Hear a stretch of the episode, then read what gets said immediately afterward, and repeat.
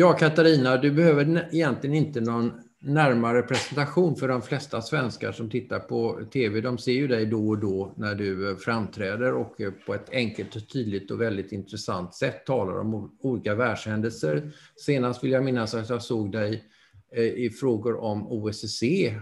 Du, du har säkert varit med både i flera andra sammanhang nyligen, men det, det, är jättebra att du ställer upp nu och försöker att förenkla och förklara någonting som rätt många eh, ledamöter av vår gemensamma akademi, Krigsvetenskapsakademin, hela tiden funderar över. Och det är egentligen vad betyder Europa för säkerheten egentligen? Både när det gäller utmaningar och när det gäller svar. Vad är det specifikt som är europeiskt? Eh, och vad, är det, vad menar vi när vi talar om Europa? Är det, är det staterna eller är det unionen? Och vilken sorts, sorts union talar vi om? Talar vi om inre säkerhet? Talar vi om yttre säkerhet? Det finns många saker som är komplicerade där. Det här är någonting som vi alla, tror jag, måste ta till oss och försöka föra ut bland eh, intresserade i allmänheten för att man ska så småningom kunna ta ställning till vilken förhållande Sverige vill ha till den här, det här Europa.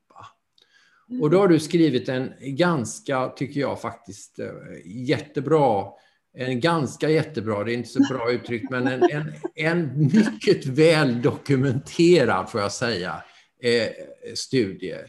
Där du i detalj eh, reder ut begreppen på de här olika områdena. Allt ifrån själva frågan om europeiseringen, ambitionsnivåer, pengar, hur arbetet går vidare, vilka utmaningar vi står inför. Det är en disposition på 6-7 kapitel som avslutas då med, med lite slutsatser.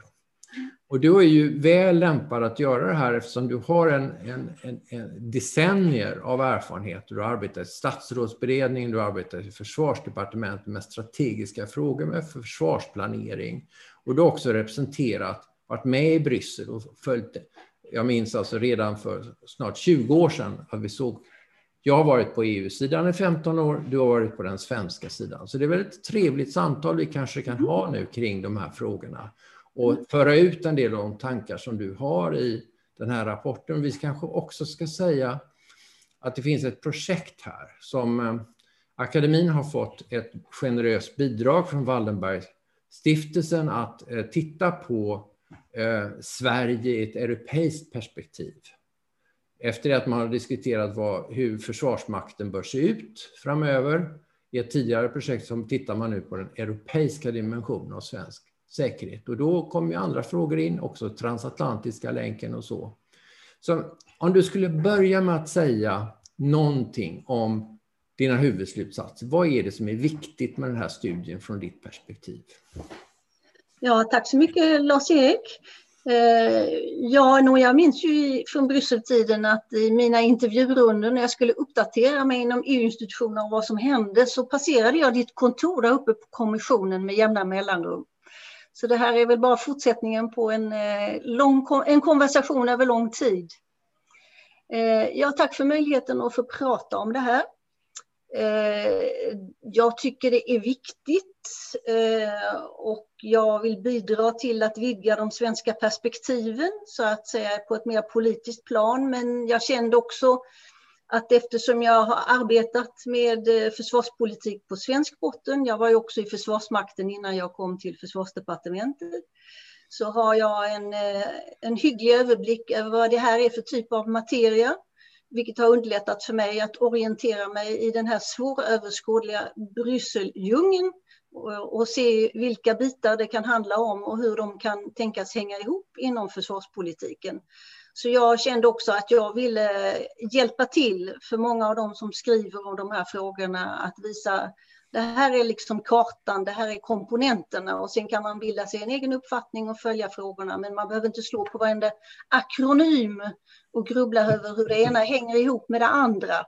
Så eh, det var lite sådär, lite av värnplikt över det hela, att, eh, att, att lämna den här tegelstenen, en, en liten men dock en, en svårtuggad tegelsten som man kan läsa på olika sätt, det är de strategiska resonemangen, men det är också mycket inventering av delkomponenter som är, är svåra att, att hitta och förstå hur de hänger ihop och jag hoppas att jag eh, har lyckats skapa den där överblicken eh, som man behöver för att komma in i materian. Ja, mina, när det gäller det här mera övergripande så har jag sedan länge varit övertygad om att det kommer en tid när européerna måste ta ett ökat ansvar för sin egen säkerhet. Eh, jag var i USA i mitten av 80-talet och, och pluggade och eh, skaffade mig en masterexamen i eh, Public Administration och det var förutom sådana där vanligt eh, grundämnen om eh, nationalekonomi och annat som hör dit så var det med en inriktning på amerikansk säkerhets och försvarspolitik. Och den diskussionen fanns ju redan där i, början av, eller i mitten av 80-talet i USA om hur den amerikanska närvaron ska, skulle se ut över tiden. Eh, den amerikanska militära närvaron i Europa.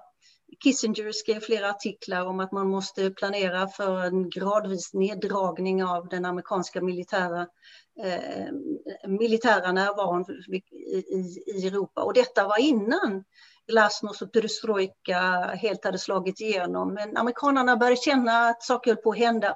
Och så är det helt enkelt tiden. Det är ju över 75 år sedan eh, andra världskrigets slut. Mm. Det är 30 år sedan redan sedan eh, det kalla krigets slut det är klart att saker och ting måste förändras. Eh, och jag tycker att på sistone så har det funnits allt tydligare tecken på att den där känslan jag länge haft eh, och försökt att föra med mig in i mitt arbete, att det har blivit ännu starkare att européerna måste ta ett ökat ansvar. Och det står inte i motsats till någon transatlantisk länk. Eh, och därför bör man också komma ifrån det här motsatsförhållandet i relation i diskussionen relationen om EU eller NATO. Utan man bör, de här institutionella lådorna, man ska försöka se djupare, vilka är de djupare krafterna som påverkar hela det här systemet. Eh, och då får vi, även nu med en återknytning med Biden till eh, närmare alliansrelationer, eh, och, och, som naturligtvis är betryggande för européerna, så kommer det här trycket på ökat europeiskt ansvarstagande inte att upphöra. Det kommer förstärkas. Eh, amerikanarna amerikanerna kommer begära att, att européerna gör mer, eh, och inte bara i Europa utan även i Asien. Så det är en verklighet vi måste eh, vakna upp till och fundera på hur kommer det här att påverka den Europeiska unionen som är föremål för min studie, men också NATO. Och jag menar att båda institutionerna kommer att betydande grad europeiseras.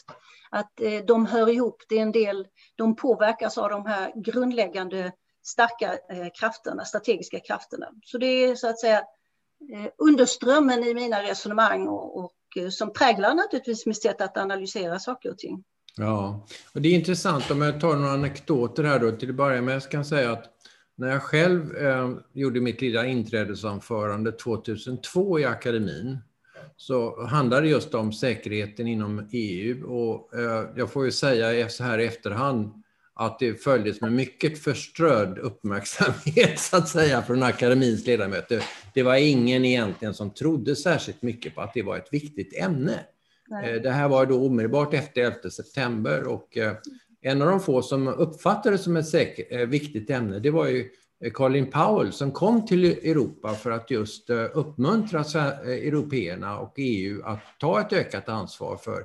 Men då var det inte försvarsfrågorna han var ute efter, utan det var ju det som du kallar för säkerhetsunionen, alltså där, vad, hur gör man med terrorism och annat sånt där och inre säkerhet och hur håller man reda på folk från Europa som kan ha terroristiska avsikter och så.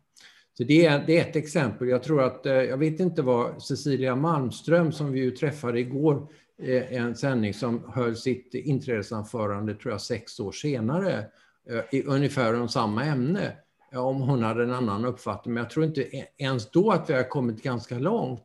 Och jag kan säga att när jag eh, för ungefär fem år sedan framträdde för överhuset i London tillsammans med den biträdande eh, överbefälhavaren i NATO och vittnade inför överhuset om, om eh, just de här frågorna.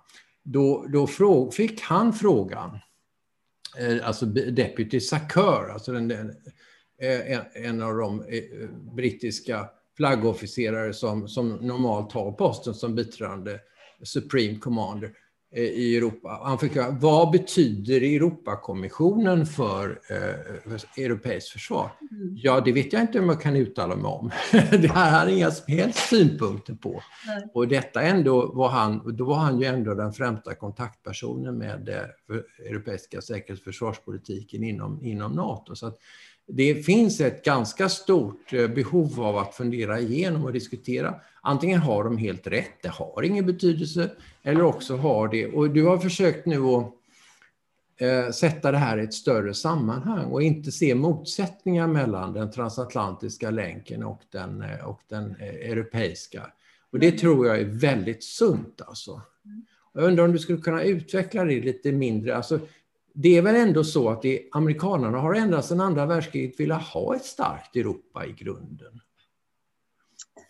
Eh, ja, alltså i den meningen att eh, det har ju funnits sedan eh, mycket lång tid tillbaka just krav på att de NATO-allierade skulle betala ett viss andel, procentandel av Eh, sin BNP till försvar. Eh, jag skrev faktiskt min masteruppsats just om det här i mitten på 80-talet. Men då var det 3 procent och det fanns en Congress Non-Amendment som eh, lade, där man mycket noggrant beskrev att om inte européerna gjorde detta så skulle det påverka amerikanska åtaganden i Europa. Så på det sättet har det ju funnits en, en en, en önskan att man ska göra mer materiellt. Men det är klart att det har funnits ett beroendeförhållande mellan en senior och junior partner. Eh, och när européerna emellanåt har försökt att bli lite mer oberoende och, bygga upp eh, i beslutsfattande och egen förmåga så har de ju ofta blivit tillrättavisade av olika amerikanska NATO-ambassadörer. Mm. Eh, och relationen har ju snart skrivit, beskrivits så att det har att, och när, inte minst när det gäller relationen till EU, att det skulle vara understödjande, man skulle leverera förmågor till alliansen. Men, eh, men alla tankar på att européerna skulle samordna sitt tänkande och sitt beslutsfattande, det såg man med oro på. Det skulle kunna formas en europeisk caucus, en, en, en for, ett format inom NATO som man, eh, man eh, man gick emot helt enkelt. Så man kan säga att det var en relation mellan en senior och en junior partner där européerna var på det sättet ganska eh, undergivna och, eh, och där amerikanerna upprätthöll den, upprätthöll den här hierarkin.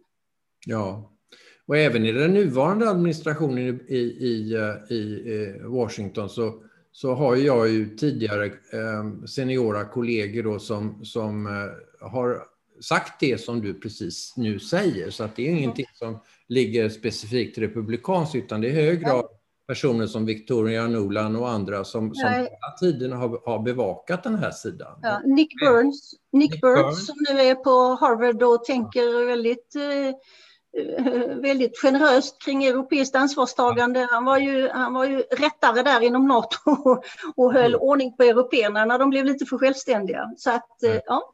Nej, jag hade faktiskt eh, platsen bredvid honom i NATO när eh, Atlantkommittén mötte KUSP under ett antal år på 2000-talet. Och där diskuterar vi, utan att gå in på några hemligheter, så kan man ju säga att det var ju en, en offentlig eh, det var ju offentligt känt att eh, president Bush på den tiden var väldigt stark motståndare till Galileo-projektet till exempel. Ja, som man menade då riskerade undergräva amerikanernas möjligheter att klippa av så att säga GPS eh, kontakten för eventuella fiender och så. så ja. Det finns ju stora europeiska industriella satsningar som kom upp i diskussionen. Vi hade också mm. frågan om vilken så säga, level playing field som man talar om i handelssammanhang som mm. den europeiska försvarsindustrin skulle få ha på, ja. i amerikanska sammanhang. Mycket sånt som diskuteras på den och Man måste ju vara medveten om att eh, även om man normativt då bejakar behovet av, av den trans, så kallade transatlantiska länken så finns ju här element av ren eh, industriell konkurrens mellan europeiska och amerikanska företag. Så man måste sortera i materian så att man verkligen eh, förstå vad det är man, eh, det här mera värderingsmässigt grundade transatlantiska gemenskapen, att det nödvändigtvis inte är detsamma som att man, man som ju polackerna ofta har gjort inom EU, eh, ställt, eh, försvarat amerikanska industriintressen inom den Europeiska unionen när de trodde de skulle få ett Trump fort i Polen ja. fortfarande.